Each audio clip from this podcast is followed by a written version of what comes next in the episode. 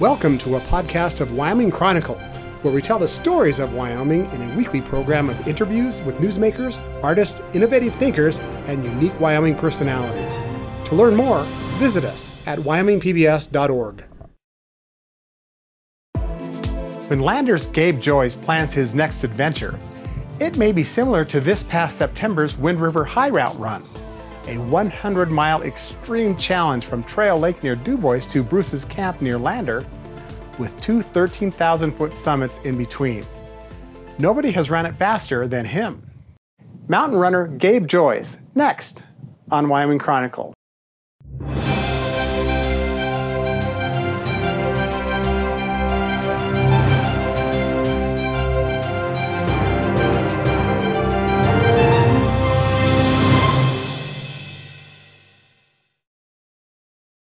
Funding for this program is made possible in part by the Wyoming Humanities Council, helping Wyoming take a closer look at life through the humanities, thinkwhy.org, and by the members of the Wyoming PBS Foundation. Thank you for your support.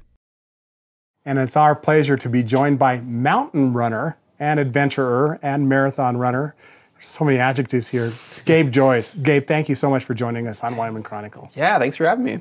Gabe, oftentimes we'll start an interview with with um, your young history and work forward, and I kind of want to do the opposite today, to, ha- to talk about your most recent experiences with your mountain running, because I think maybe this summer took a turn because of COVID, and you did something maybe that you hadn't planned to do, maybe even just a year ago, which is running the the high um, the high route of the Wind River Range.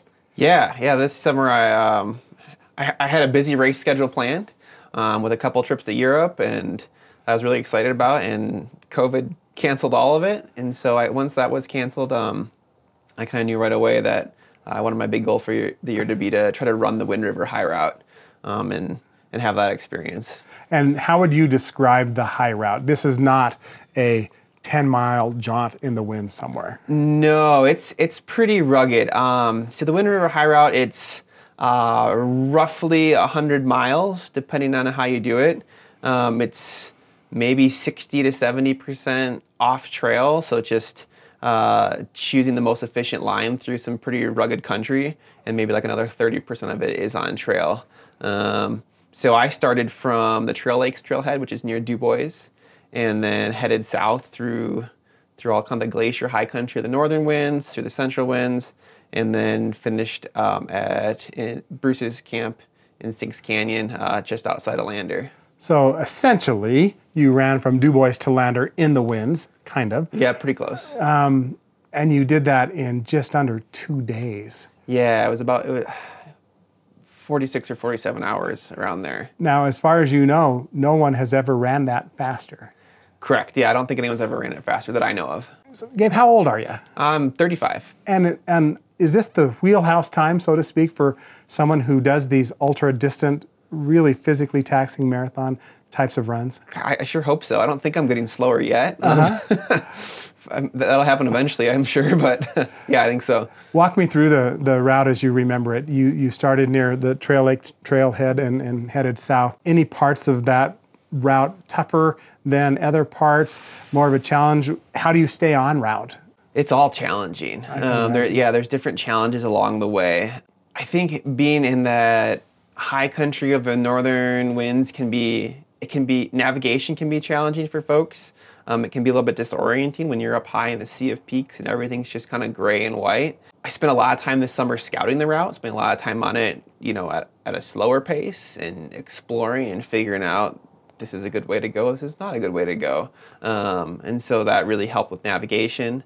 Um, I also had a couple couple tools that I used. I used like a, a Garmin InReach to help me navigate as well, and I was able to have a map on my watch um, to help with that but really being familiar with the terrain and, and trial and error uh, beforehand was really important for, for getting around. But as far as the most challenging, um, I, I, did the route fairly late in the season. Uh, it was you know early September, so there was very little snow, which makes for a lot of like boulder hopping and scrambling in the winds, which isn't necessarily like extraordinarily difficult, but like doing it for miles is is pretty exhausting, um, both mentally and physically. You're doing this some at night also. I mean, I'm, I'm, Yeah. I'm guessing you're resting some. No, You literally didn't pause to sleep for a couple hours. no, I just kept the- going. Wow. And that adds a, a to me a different level of, of mental fatigue Yeah. that you have to deal with. Yeah, the mental fatigue was was pretty extreme, and I've done stuff through the night before, but I haven't gone through like two nights before. And I guess the, the closest thing I came to resting is when I was in the last, oh, the last like 15 miles of the run. I was in my second night, and I was um, I was pretty tired. Sometimes I would I would stop and sit on a rock and give myself 30 seconds to close my eyes so that they would feel like they would start working again. and then I would get up and get moving. So that was as close as I got to a rest. There, there's so many questions just about this run that I want to kind of talk to. We've got, and Sure. then we'll have more to cover later about your history. But um, okay, you're in grizzly country, Yeah. running at night. These are nocturnal animals. I'm sure there are other animals too. Is that in your mind at all? Can you stay aware when your focus just really is on this on this trail that you're or this this path you're trying to stick on?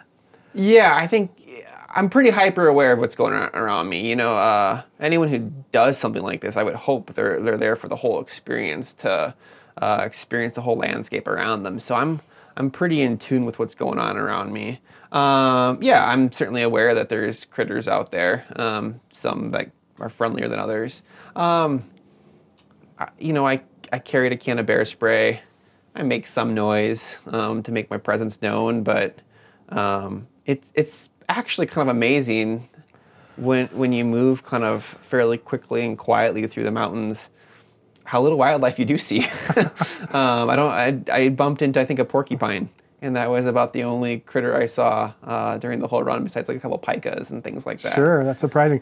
Now, um, you you have a wife and two children here in Yep. Lander. Are they following you along via some sort of satellite tracking? Yep, yep. I using the uh, Garmin InReach tracker. They're able to see where my progress was, and um, if if needed, I could send a message to them through the through that as well. But um, I didn't really do that much at all this trip. I just kind of kept going. And and they're tracking along. They know you you're still moving, I guess. Yep, so they can know if I'm that's moving a, or not. That's a good sign. that, that, that's a good sign. What's your caloric intake um, when you're when you're trying to do something like this? Yeah, usually when I'm running, I um, for like a long distance run, I try to take in about 200 to 300 calories per hour. Um, for a route like this, that gets hard to do just because then you have to carry so much food. But I carried about 9,000 calories with me for the whole trip, and you just kind of keep nibbling on stuff um, to try, try to keep your energy up. Until you run out. Yeah, until you ran out. Yeah, I ran out a little bit. Um, You thought you ran out. I thought I ran out. This is, this is horrible. But the last like eight or ten hours, I thought I was out of food, and so I had like one last like gel packet, and so I would take like little drips of it and put it on my tongue just for a little bit of flavor, and I tried to space that out, and then when I unpacked my bag two days later, I found two bars buried in the bottom of the pack, and I would have done a lot for those. I'll bet you would have. but nutrition along this way, and I'm sure um, preparing and training too, but certainly en route is is huge. Mm-hmm. Um, what have you learned about that about nutrition while you're doing something like this? Sure, it's uh, it's tricky. It can be a really tricky thing because uh, you know flavor fatigue. I know that might sound re- really ridiculous, but like getting tired of whatever you're eating is a real is a real struggle. Where people, you know, if you've packed like a whole bunch of Snickers bars and halfway through you're like, I never want to see a Snickers bar again the rest of my life, that becomes an issue. Um, so figuring out like what are those foods that um, that you can uh, enjoy enough for hours and hours and hours that keep you energized. Are these high tech foods that we're not going to see on a normal grocery shelf? shelf or- Um, not really. No, I mean, I like. There's just a, there's a couple different brands of um, granola bars I like that I can just keep eating, um, and then there's a type of energy gel that's made up of. They're called spring gels. They're made up of like blended up rice, bananas, and fruit, and they're like in a little packet. Um, so there's nothing like crazy about them. They're just food mixed up, and um, I find that I can keep taking them down, and they still taste good. So I want to remind our viewers that we're talking to Gabe Joyce and his route from the Trail Lake trailhead to Bruce's camp. 100 miles of, of running in the winds, and to our knowledge, the fastest person ever to have managed that route. Gabe, so So give us a feel for running at nighttime. Um, we, we, we're seeing some pictures of you with, with the headlamp on. Obviously, you, you have to make progress at night. Um, Is this over boulder fields too? It may or may not be, and all those kinds of things. Yeah, running at night is actually really kind of lovely. It's kind of a, a interesting contradiction of like your own your own little bubble of your headlamp, right? Because you can't see outside of your your little glow. That's what I'm worried about. Yeah, but also right I, I timed it out, so I had a full moon, which Okay. it wasn't the brightest full moon ever, but it like certainly illuminates what's around you, and it's ah, seeing like the silhouette of peaks with stars above them. I mean, there's dark forests with trees reaching to the sky. Like you, you you can't you can't replace it with the daylight. Uh, it's it's its own experience, um, and it's it's amazingly quiet. Um, and it's it's kind of a, a, a peaceful and serene experience. Um, I enjoy it. As far as like traveling through the through the boulder fields and stuff, you know, it's not physically any more difficult because you can see with a headlamp. I think the part that becomes tricky is the navigation when you're when maybe okay, you know, if you have to get to a mountain pass that's eight miles away and it's open country between you and and, and that pass, like what it's a little bit hard to pick your line um, because it's hard to see that. And so that's where navigation can get tricky. I, I actually had one point where I was um, I was getting really sleepy. That that's a hard thing. Um, While running, while running, yep. And so I was trying to get to uh, it's called Europe Peak, kind of in the central part of the Wind River Range. how many hours in, just out of curiosity? Oh, close to 24 hours Okay. in. Um, and I was getting really tired, and I and on my watch I could see like a little line of where I've traveled, and I saw that I looked down at my watch and I saw that I did a complete U-turn. That I had turned around and was heading the, the opposite direction I came from. Somehow I became disoriented, and that's never happened before. That was frustrating and inexplicable. Um, but you know, it took me a little while to correct that. But uh, I mean, I probably lost 30, 40 minutes. Oh my goodness. that. So you noticed that right there when you came home and reflected on your map. Were there other times where you may have not ran the most efficient route you had hoped? Um, there was a few times, yeah. Mm-hmm. Um, one that was pretty frustrating too was I, I've spent a lot of time in Wind River Peak, that being like the closest big mountain to Lander. Um, I've gone up and down that many times, and um, I got to the summit of Wind River Peak just as the sun went down for a second time, and I thought, oh, this should be easy. I've gone down Wind River Peak so many times; it shouldn't be so bad. Um, but the moon wasn't up at all yet, and my headlamp batteries were getting low, and um, I took a super inefficient line down, and uh, was that was uh, that was frustrating um, for for something I thought wasn't going to be so bad. Um, I didn't I didn't walk in a circle or anything like that, but um, you um, did this in September. yep. When in your mind, um, after COVID came, these races started getting canceled. That I'm going to commit to this. When when was that decision made for you? pretty early on. Yeah. I want to say like February, March. Like I, I mean, that was it was kind of in the back of my mind to already try to fit in the summer. Um, and uh, as soon as uh, one of my as soon as my first goal race was canceled, I was like, okay, Wind River High Route's happening this year for sure. Are all of these races that you had planned? Are these all all like 50, 60, 80, 100 mile races, or, or Yeah, yeah, I tend to gravitate some of the longer ones. You know, uh, an ultra marathon is kind of considered anything. Most people would say anything over like, like a 50k or more, which is like 31 miles. Um, but there's a big difference between 31 miles and 100, um, and so I, I tend to like the ones that are more like 100k or 100 miles. where are some other great routes that are like this in our country? Um, there's a few of them. You know, the the Wind River High Route was um, a little bit developed to be similar to And who developed it? Um, a few people did. Well, A guy named Andrew Skurka uh, from Colorado. He's a former or National Geographic Adventurer of the Year. He he helped establish the Wind River High Route, and I know he modeled it a little bit off the Sierra High Route. Um, so that's a popular one in California. There's another line in Colorado called Nolan's 14, um, which is the goal of that one is to uh, summit 14 14,000 foot peaks in 100 miles. Um, and that one's pretty popular, being closer to the Front Range, um, but it has some similarities to the Wind River High Route. Um, so the others, there's others out there like this. Take us through your training. There have to you had to commit to a regimen, I would Mm-hmm. assume. You want to do certain things at certain times Yep. so that you were ready. And there's probably a taper involved and all of those things. Yeah, yeah, certainly I tapered for this one. Um, yeah, I really was uh, spending a lot of time on the route, doing big days in the mountains. Um, whether it was just you know going up to Downs Mountain for a day or going up Wind River Peak for a day, or I spent a couple nights backpacking part of the route, going at a slower pace. Um, big days like that. Uh, but I spent some time in other areas too. Like I like to go run the Tetons or run Yellowstone. That's all. That's all really fun. Um, it's also important too. This is could be a little counterintuitive, um, but I, I do some speedier running too. Stuff that like might look more like workouts, uh, like a 5K, 10K runner do, um, just to keep you keep you sharp and fast. I do stuff like that at least once a week, even in the summertime. How did weather planning um, work into what it when you decided it's go time? Yeah, that was actually a, a pretty careful consideration because um, up high uh, uh, on this particular route, if it's stormy, it, it just doesn't work. Like it's it wouldn't be safe. Um, and so I actually did postpone just I think it was like three or four days because um, a, a, system came through and it put a few inches of snow in the high country that melted quick. Um, but there was even I think there was some lightning that came with that one too. And so I had the the ability to wait a couple days, which was good, and a little more rest. I'm sure didn't hurt me. These races. When was your first real ultra marathon race? If you will, in, in the mountains? Uh, I did the Bighorn 50, I believe, in 2012. And I think that was my first um, long mountain run. And, um, or at least my first long race. I did a lot of other like mountain running before that. Why did you start? What made you What made you want to really get after this sport? Sure. My wife and I used to do a lot of backpacking together, and I still love backpacking, and I think it's super fun.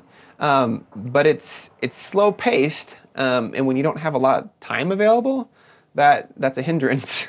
Um, and so we found that we could get to the places that we wanted to go to in the mountains in dramatically less time, and, and frankly more comfortably when you're not carrying like tents and stuff like that. And so we could get to the places we wanted to go in a small amount of time, and uh, and it's a fun way to move. What's the public response to these races in Italy versus here when you literally saw no one. Yeah. Well, I mean this this wasn't, you know, a race. Right. I didn't certainly True. if I did something like this in Italy there wouldn't have been anybody out there, but the racing scene there is um, pretty different. I mean, it's I mean there's there's crowds of people and like villages in the Alps you run through and you were thinking of Tour de France in my mind. Yep, it's it's it's basically like that. You know, um, that's exciting. It is people with like big mugs of beer and stuff yelling at you and blowing through their horns and yeah i mean it, it's just fun. Where did you grow um, up i grew up in southern wisconsin in the madison area. Okay boy that's not a lot of mountains there. Nope. Nope not a lot of mountains there. Uh, my family did like we did like to take trips um, to different mountainous areas and we uh, frequented all the different state parks in wisconsin but um, no it's nothing like nothing like western wyoming. Were you an athlete in, in high school yeah, I, I played a lot of soccer. That was um, a, a, huge commitment of mine through like high school and in college. I played in college as well. About your job, I mean, you you teach virtually. Yep. But oh boy, is that now a commodity to have um, post COVID? Yeah, yeah. I teach for Wyoming Virtual Academy, and I have for a few years now. I, I feel pretty good about my job security this year. Um, I'll say unfortunately, but good for you. yeah, yeah. Our enrollment like tripled or something like that this fall. Mm-hmm. Um, so it's yeah. There's been a lot of uh, a lot of folks discovering the the world of online education, mm-hmm. and um, it's been a good thing for me as a teacher. Have you ever felt, um, for lack of a better word, scared in a moment um, because of wildlife or, or, other reasons when you're out um, in the wilderness doing the, this work? Um, not too many times. I've had a, a couple um, encounters with mountain lions, but I've never. I'm going to pause you right there sure. because many of us have just seen a viral video of a, of a person walking, I believe, in Idaho or Utah. I think in Utah. Okay. And um, this cougar is following him, and, and yeah. he is aggressive towards him. And this lasted for six minutes in the video that we come to see. Um, so, how did you deal with those things? Um, there was one time I had a cougar follow me for a while, um, and that was actually at night too, um, which is really interesting because goodness, their eyes glow in a headlamp like nothing else. Um, so it followed for a little while, but not like in that video. It wasn't like charging or anything like that. It was just like lurking behind us. Um, you know, a friend of mine. but the other times I've and then it eventually just went away. And the other times I've seen cougars, um, you know, I've yelled at them once and they're gone, and they're so fast and they're so quiet. They almost look like a ghost just disappearing.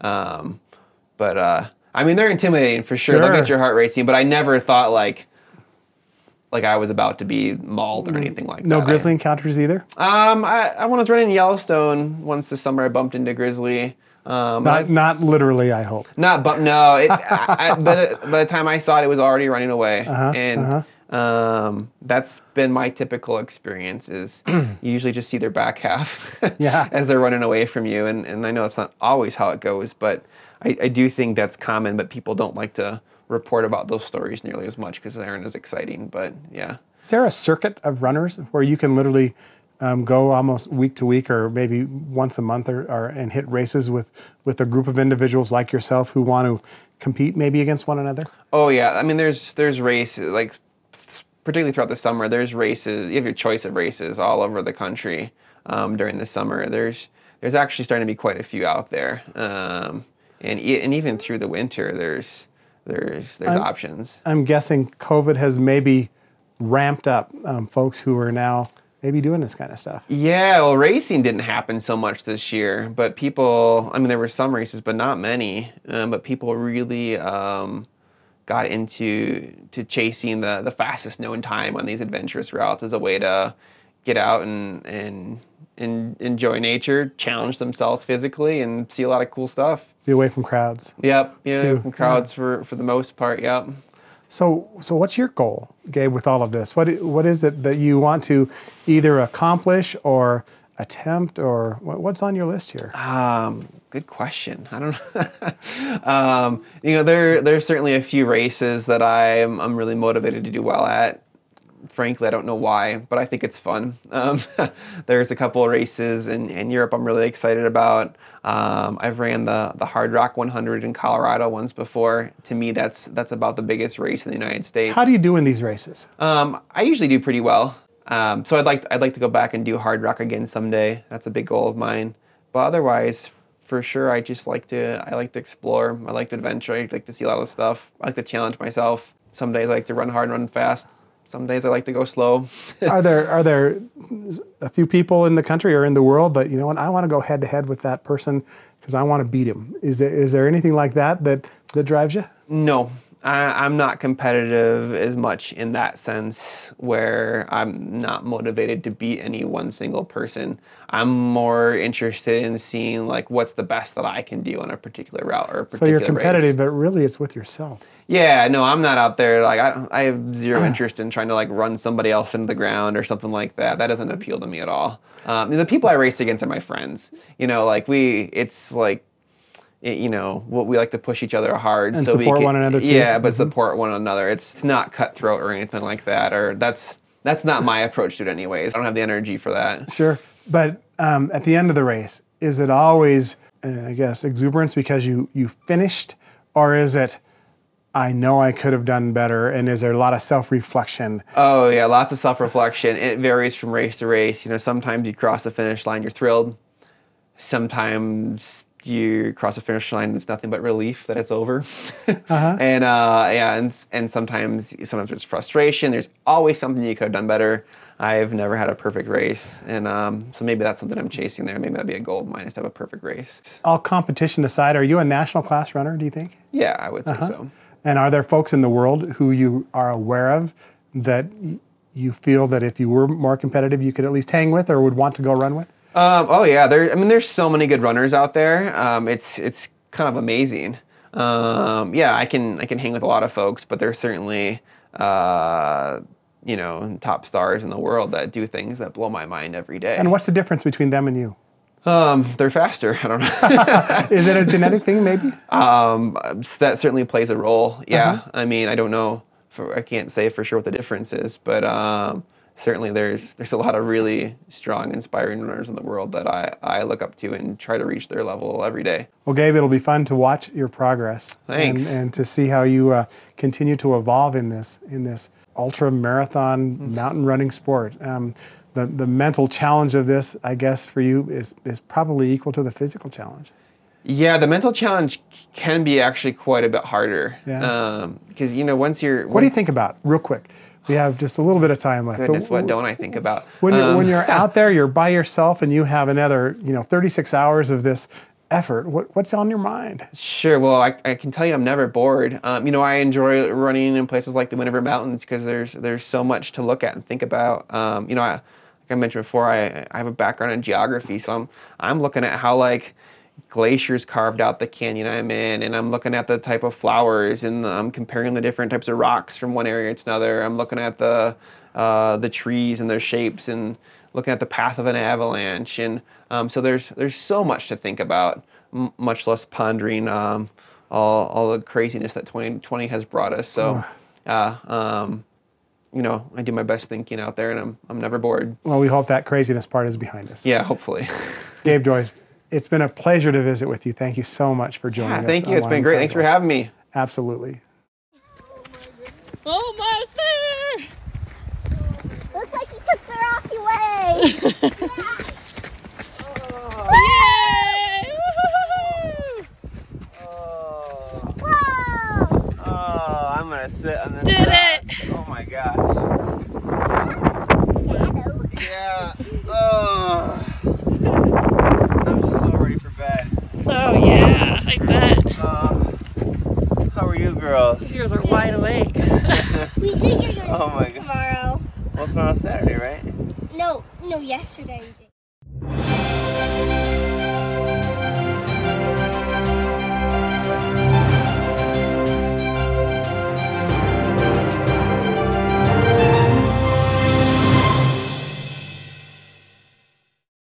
Funding for this program is made possible in part by the Wyoming Humanities Council, helping Wyoming take a closer look at life through the humanities. ThinkWhy.org. And by the members of the Wyoming PBS Foundation. Thank you for your support.